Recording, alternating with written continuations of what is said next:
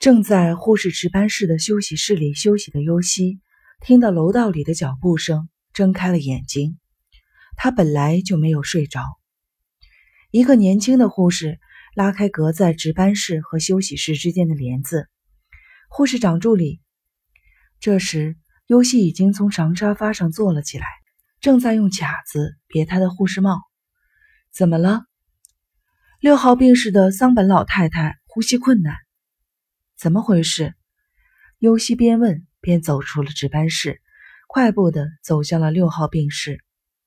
天快亮了，窗外的天空呈现出灰白色。尤西抬腕看了看手表，五点半。刚参加工作不久的护士紧跟在尤西的后边。换尿布的时候，也就是一错眼神的功夫，病人已经在揪住自己的脖子了，显得特别的痛苦。到底是怎么回事？我也……左伯呢？尤西问起了另一个夜班护士，在病人的身边呢。尤西走进了六号病室，来到了因脑血栓刚刚动完手术的桑本的病床前。缺乏经验的左伯只知道抚摸着病人的后背，一个劲儿的问：“不要紧吧？您觉得哪儿难受？”病人已经憋得脸部发紫。让他张嘴，他都张不开了。吸痰器，尤西命令道：“把病人的手按住。”尤西伸手从左脖的口袋里拽出了钢笔式的手电筒，对病人说了声：“对不起了，桑本女士。”强行的撬开了病人的嘴，用手电筒往里一照，有异物。他吞了什么东西了？左伯问。“你好好想想是什么。”尤西反问道。然后对病人说了声“忍着点儿”，然后就把手指伸进了病人的嘴里，想把异物夹出来，可是手指只能碰到一点儿，夹不住。尤西眼睛的余光看到了佐伯灰暗的表情，想起来没有？快说呀！佐伯支支吾吾的刚要说话，另一个护士拿着吸痰器起来，吸痰器来了，插上电源。尤西说着，抓起了吸嘴。一边调整吸痰器的吸力，一边问佐伯：“你觉得他可能吞下了什么？快说。”“大概是圆珠笔笔帽上那个小兔子。”桑本女士说：“好可爱呀！”我就递给他看，“大不大？”“不太大。”“硬不硬？”“软塑料的，用手指能捏扁。”递给他以后，正好有别的病人在叫我，后来我就把这事给忘了。尤西不再说话，用手试了试吸嘴的吸力，轻轻地把吸嘴插进了病人的嘴里。由于吸力小，开始吸出来的都是唾液。尤西加大了吸力，只听啪啦一声，有东西吸附在吸嘴上。尤西从病人嘴里拔出吸嘴，一看，果然是一只软塑料做的小兔子。病人大声地咳嗽着，但显然轻松了许多。不要紧吧？还难受吗？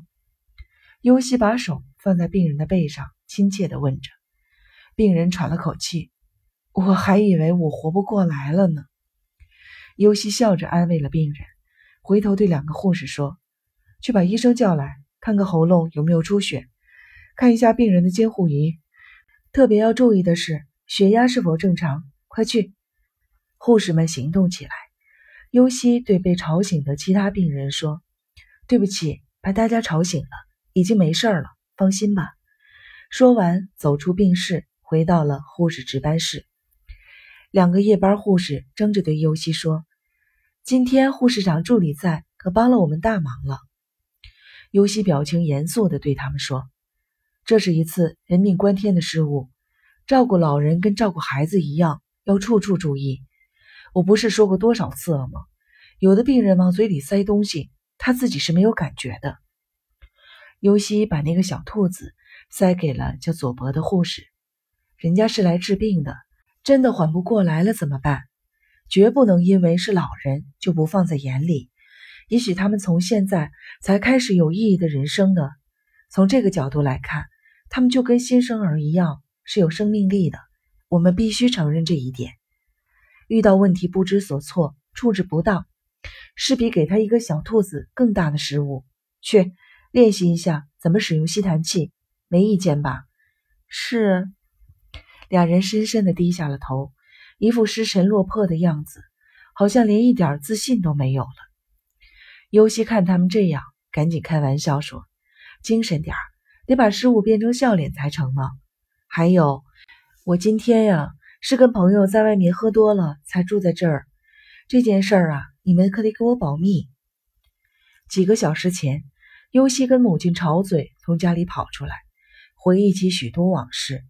当他从回忆中惊醒，回到现实中来的时候，才发现自己正在毫无目的的走在雨中。除了医院，他没有什么地方可去。到达医院时已经是凌晨了。尤西在更衣室把淋湿了的衣服脱掉，换上了白大褂，跟夜班护士说。跟朋友在外面喝多了，回家的话怕耽误第二天上班。湿衣服呢？天亮以后，请医院入口处的洗衣店今天之内给洗净烘干就是了。早上六点，夜班护士开始一个个的给病人做常规的护理。尤西呢，也一个个的跟病人打招呼，跟有特殊需要的病人交谈。转眼就到点儿了，一个白班护士来上班，看到尤西。吃了一惊，哎呀，您怎么这么早就来了？今天的雨下的可真不小。一九九七年五月二十五日的雨越下越大。八点交接班时，院办来电话说，多摩川的雨水已经超过警戒线了。交接班过程中，电话铃响了。接电话的年轻护士对尤西说：“护士长助理，您母亲的电话。”尤西掩饰着自己尴尬的表情，对接电话的护士说：“告诉他过一会儿我打过去。”交接班以后，尤西找到了护士长内田女士，谈了谈后夜班护士的配备问题。为了防止今天凌晨那样的事故再次发生，要尽可能的配备一个有经验的老护士。内田女士为难地说：“我也想这样啊，可是护士一干满三年。”不是辞职，就是调到条件好的地方去，重新参加工作的护士，患腰痛病的有很多。我跟院办多次要求过增加人手，可每次他们都以经营困难为理由加以拒绝。内田女士边说边叹气：“护士变动大，经营困难，这些情况尤西都知道，所以她也就不再强烈的要求，只是建议道：要不这样吧。”以后我每天上后夜班。这天，尤西负责护理的两个病人出院，一个是因为心肺功能紊乱住院的七十四岁的男性患者，一个是因为脑血管障碍性痴呆住院的六十八岁的女性患者。